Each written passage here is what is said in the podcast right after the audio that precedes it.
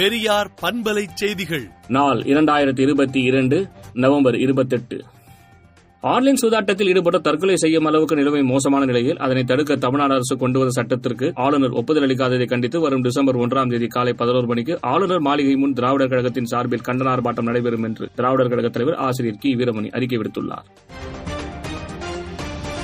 Online ரம்மியை பாதுகாக்க ஏன் இவ்வளவு துடிக்கிறார்கள் என்று தெரியவில்லை என கனிமொழி எம்பி தெரிவித்துள்ளார். தமிழகத்தில் மது விற்பனை நேரத்தை மாற்ற ஏன் பரிசீலனை செய்யக்கூடாது என மதுரை உயர்நீதிமன்ற நீதிபதிகள் கேள்வி எழுப்பியுள்ளனர்.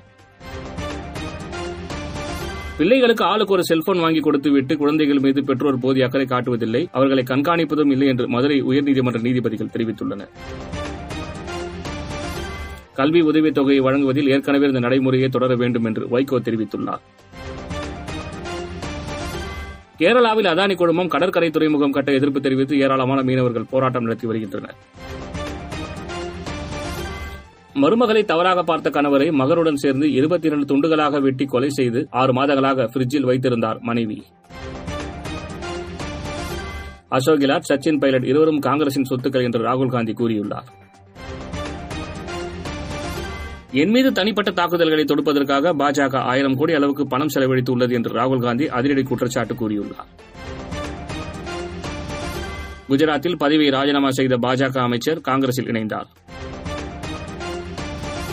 சீனாவில் கொரோனா பாதிப்பு இதுவரை இல்லாத அளவுக்கு அதிகரித்துள்ளது. இதனால் அங்கு கடுமையான ஊரடங்கு கட்டுப்பாடுகள் போடப்பட்டுள்ளன.